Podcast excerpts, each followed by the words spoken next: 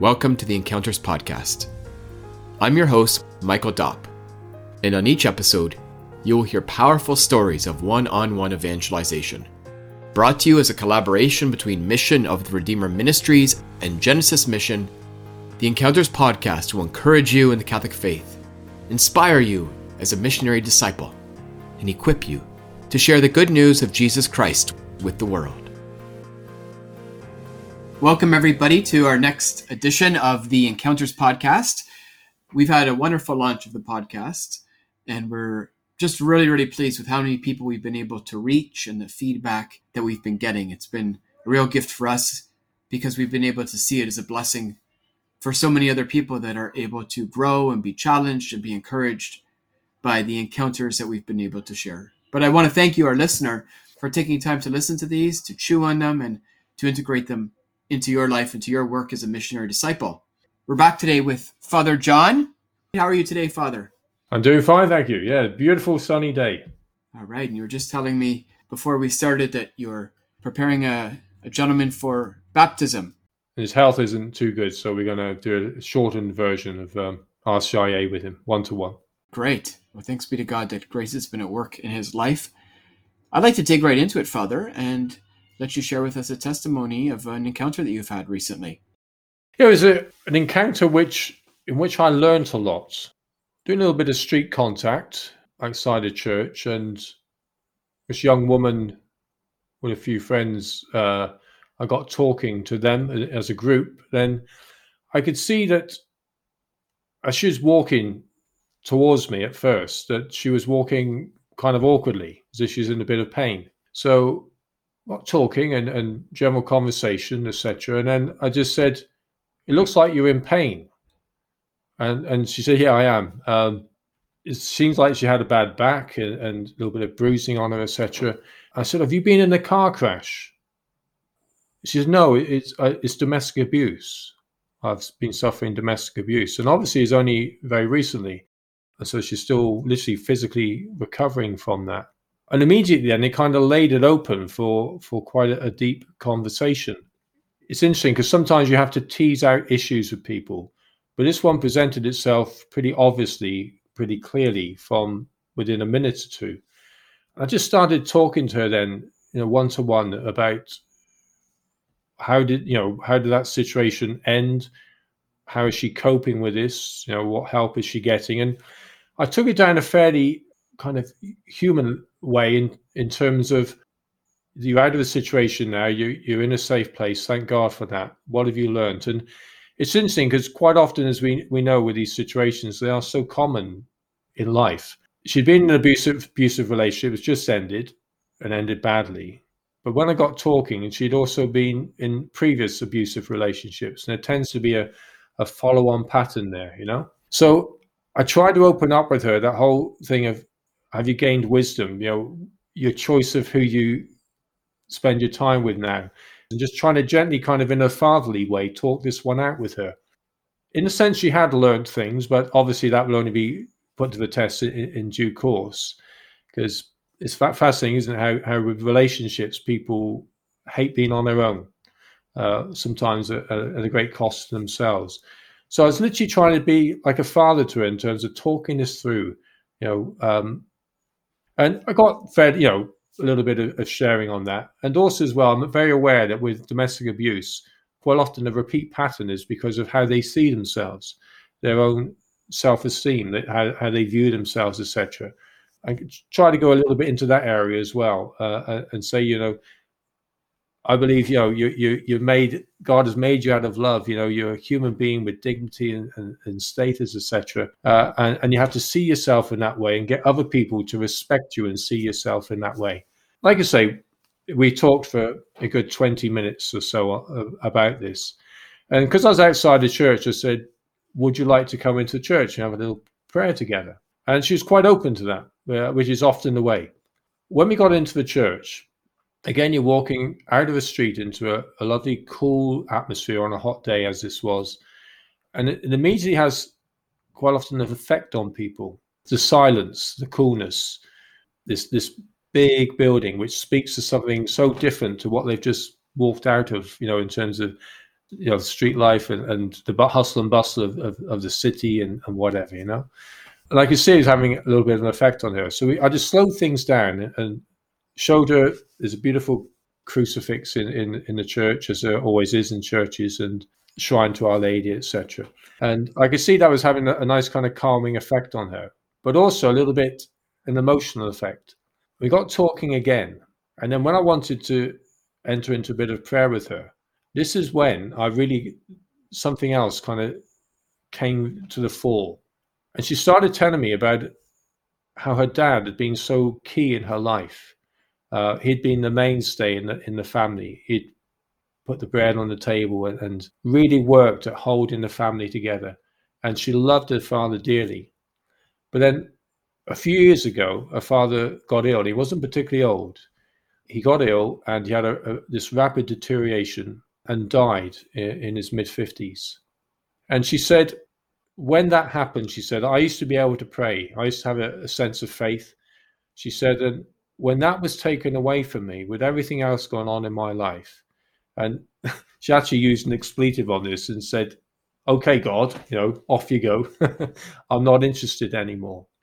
I was able then to, to enter into that with her, talk her, talk about this and, and end up praying about this. And this was a very, ended up being a very powerful time of prayer, a lot of tears for her, et cetera.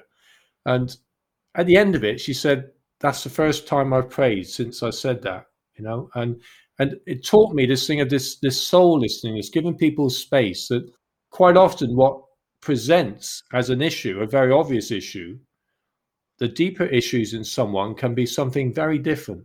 And obviously it was it was this anger with God that her, her dad had died, and, and she wanted him. She she needed him in her life. She he was an anchor in her life, uh, and she kind of was able to let that anger go to a certain extent. And I was able to pray with her, and, and I say the tears were flowing by now, uh, and she she kind of joined me in prayer as well. She she kind of rediscovered this presence of God and, and being able to pray. So that was, let's say, a great learning for me of of. What seemed to be an obvious issue, and it was an issue, but the real thing affecting her uh, and affecting her faith and her, her sense of who God is was this deeper issue about her dad. And uh, so we, we often talk of this thing of soul listening with people, you know, reading behind the words, et cetera. It was then, like I say, a good twenty, twenty-five minutes of prayer. We used the phrase healing prayer then, you know, and it, it was a, and a healing uh, a time for her. Then we, we, we parted after lighting a few candles, et cetera, in the church, and uh, just doing a few other simple things to uh, bring to completion, really, that this, this time we had together. Father, when you were listening to her, what was the indication to you that there was something deeper, there was something more? This was my learning point, because at first I didn't pick up something too much deeper. It was a little bit when we went into the church that noticing the expression on her face, face, et cetera. The emotion was starting to happen then, and I wasn't able to quite read it. I just thought maybe it's just because she's in the atmosphere of a church and it's, she hasn't been there for some time or or, or whatever. Uh, and so it wasn't until she revealed that second big issue with her that, that I say that that's why it was a learning curve for me to not almost latch on to the first thing that someone says, even though it seemed massively obvious that was the issue. That's always give, given me that sense of, okay, keep g- giving space to this person, keep the questions coming, dig deep uh, and dig around a subject or, or what they're presenting, you know, and, and some, they say something else can be can be going on, which is, is what God wants you to deal with at that particular moment. Well, and the remarkable thing is that the first thing that she presented was also something very big and important and real in her life, the fact of domestic abuse. Like, it sounds like the conversation got really serious really quickly. It did, yeah, be, because I mean, I could see she was in pain. She was, she, the way she was holding herself, et cetera. Yeah, it, she couldn't disguise that, and, and and didn't want to. Well, like I say, she didn't say, "Oh, it's from domestic abuse," but that was my my next question uh, when I said, "You know, you're in pain. How, how did you get that, et cetera" Then she's quite freely talking about things and wanting to talk. And it's interesting as well, because in one sense, I suppose I was taking it down the the human wisdom thing of, in terms of what have you learned? And so taking it down that human roots, but the Holy Spirit wanted something different. You know, we're always invoking the Holy Spirit in a conversation, et cetera. when when you go when we went into a church, then the Holy Spirit's agenda came through, despite my not maybe picking up on on anything different at first. But also with the soul listening, I think one of the, the lessons I'm learning in this is that it's not just listening with our ears, but it's listening sort of in a three sixty way, meaning with our eyes as well, that we're trying to get all the information that we can. So that happened twice in this encounter. The first was that you noticed that she was limping and that she was in some physical discomfort. And then the second was in the church itself, when you started to notice a bit of an emotional reaction to being in the church. And you were able to pick up on those and open those up in the conversation. This is that thing of staying calm in the situation as well, trying to be clear. You're not, like I say, not jumping in on one particular point. Like I say, it was quite a threshold for me to pass through in terms of this this deeper listening. And and it's interesting, isn't it? This whole thing of people's relationship with with, with God, uh, with Jesus, that sometimes it, it's, it hinges on, on one particular incident or point in their life. And I mean, the lovely thing was with, with the prayer, I was able to, this is why I love you, the image of the crucifix, because all that mess in their life and that sorrow, that grief, that anger, you know, and, and you can just say, you know, look at Jesus on the cross. He, ha- he hasn't abandoned you. He didn't take your dad away because he doesn't care. He wouldn't have been on that cross if he didn't care. And it's interesting because, like I say, she stopped praying for some time, but she did have a background in the faith, and you could see that this was connecting with her. She kind of knew it, and she kind of angry maybe on all levels that she'd even maybe given up on it, but she just, it was all just too much for her. And there's a quite a quite a quick movement back into a prayerful time. And, and I mean, she prayed with me, you know, I, I said, is there anything you want to say or anything you want to express? And she was able to pray with me after ten minutes or so. Uh, and so really was it a, a healing time of prayer. The Holy Spirit knows what he wants to do. We always say with, with this work, you know, that little phrase we use, Lord, bring me someone I can share you with today. And, and that sense of the Lord is, will, if you have a good encounter, the Lord is preparing that person beforehand. It's not just all about us and our attitude and our prayerfulness. You know, the Lord's preparing that person. And therefore, the Holy Spirit knew what he wanted to do with, with her. You know, again, that, that thing, the power of the, of the cross, the power of the, of the crucifix says so much of who Jesus is for us, who God is for us. And time and time again, I come across this where some point in someone's life, which can be a point where you either go deeper into your faith because you have to, or you or you you step away from it. And and this thing of gently as well, because what I did in that prayer time was gently try to expand her, her ideas of God. You know, God does not change. You know, God is the same loving God at all moments for all people. But our perception of him, or what we expect of him, how we how we perceive him can, can be very limiting. And if it, therefore if suddenly an, an event in life doesn't fit this, okay, God must be wrong, or God doesn't care, or God doesn't exist. And again, that's, that's quite quite a powerful place you have to enter into to to gently help them expand on that and say, you know, you you were thinking this way.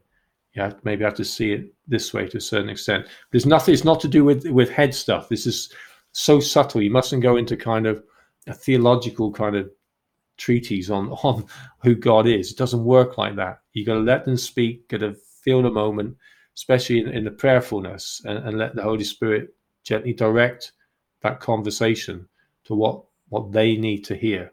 And again, it's, it's it's one of those things where you just you just know the Holy Spirit is working almost despite sometimes my own limitations. And did she leave with any sort of resolution, meaning I'm going to go pray, or I, I'd like to reconnect more with God or reconnect with my church? She wasn't wasn't connected with the church as such, and but no, she definitely gave the indication that she's going to kind of start that her prayer life again. You know, it's fascinating how she kind of moved on quite quickly in the sense of she re-engaged and, and almost felt the comfort of re-engaging. And so, yeah, definitely in terms of her prayer life, I think, was she would be far more open to that and kind of express that as well. She had a real opportunity to encounter God's mercy and God's love and God's presence again in her life by being in the church, and how that can undo so much compared to just apologetics. In other words, she needed to encounter Christ. She didn't just need to have somebody kind of rationally and dryly explain to her theological truths that could come back, but rather that she could just be in his presence again. I just wonder, you know, with so many of our, so many of our churches, like literally we just need to have them opened. The people, it's not uncommon that people just go into a church and because God is there, because Christ is present in the Eucharist, because this is the dwelling place of God here on earth. That's where they ex- that's where they experience him. That's where he can be encountered. And, you know, Pope Francis talked about, you know, leaving our church doors open. And now we're so worried about security and homeless people coming in and this and that. And downtown, oh, we could never, you know, our churches are locked unless there's mass happening. And it's like, well, you know, there's a risk to leaving them open. But there's a bigger risk to not leaving them open. There's a risk to leaving them locked up. Obviously, she came in because you invited her in. But it's just reminding me of the importance of making God's house accessible for all, because that's because so much healing can happen in there. The two points to make there, first of all, on the apologetics, it's fascinating how part of our, our, our Genesis method, we talk of a stage where you can have a little bit of kerygma um, and a little bit of catechesis, but it's always on such a simple level, very simple level. And it's it's come, and it, like I say, we, we almost purposely avoid a head conversation, an intellectual conversation. This is where it feeds into the heart, where the, where the, the objective truths of our faith are, are connected with with the heart and what they've said and the relevance of the and the context of what they've been speaking. So it's hardly ever kind of hardcore apologetics, and doesn't have to be and, and shouldn't be, uh, because these people, you know, would, would have possibly very straightforward, simple backgrounds and a nominal understanding of Jesus, and you have to feed them, you know, bite-sized pieces that they can absorb and maybe take with them. Yeah, the apologetics, like I say, doesn't come into it. You give them truths, you give them teachings, but just one or two, you know, and like I say, the, just that whole thing of who Jesus is on, on the crucifix, and, and, you know, what it says to us of of a God who, who cares. He's, he's not aloof from our suffering. He enters into it, and he's there with you in that suffering, even when you feel he's denied you or not abandoned you or whatever. This thing then of the heart and, and, and connecting with that, there's still an objectivity with it, but it's like combining the two things together. And there's this issue as well of open churches. It's, it's interesting because you say that, because I've been ordained over thirty years now, but I was given my first parish to be in charge of after five years ordination. And I always had in the policy, open church. It's my church, I'm in charge now, open church. My second parish I was in charge in, in the middle of a, a town with a big drug culture. The local ministers said, you, you must be mad at keeping your church open, you, you'll You'll lose a lot. Uh, I think I won. I lost one small little collection box with about two pound in uh, once in in the five years I was there. You know. Yeah. And uh, yeah. I jokingly used to kind of, well, not joke, seriously and jokingly, you know, with a smile, look up to heaven, say a prayer to Saint Michael, say, "You're in charge now. Okay, I want my church open." And you know, this moment it, it, where I am, you know, I open my church seven o'clock in the morning. Seven o'clock in the evening in winter, it'll be closed. In the summer, it's often open till nine o'clock. This accessibility to church, I think, is that's the work of the Spirit. We don't even see where people dropping in, you know. Uh, and on this, on my church here, I, I, I changed the doors to glass doors so people can see in. If no, no one's ever been in the church before, you you, you want to know what, what it looks like, what who's behind the doors, et cetera. So you got glass doors. It's, it's totally obvious.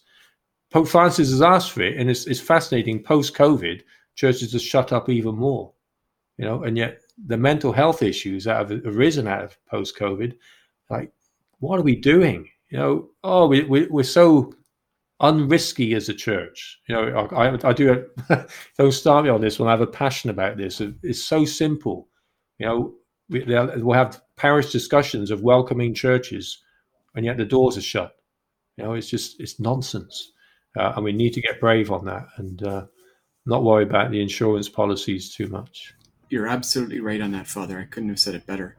Listen, this has been a, a great little encounter, a short encounter, but a powerful one for that lady, and a lot of learning in it for you and, and for us. So I'm grateful you would share it. Thank you very much, Father. Thank you, Michael. Love you talking to you again. God bless. It is great having you with us for the Encounters Podcast. If you haven't already, please subscribe for free through Apple Podcasts or whatever podcast service you use. This will ensure you get every episode right to your device. We also would love for you to join our free Mission Made Possible sessions, which will prepare you for one-on-one evangelization. Contact us through the website linked in the show notes. We can't wait to have you join us.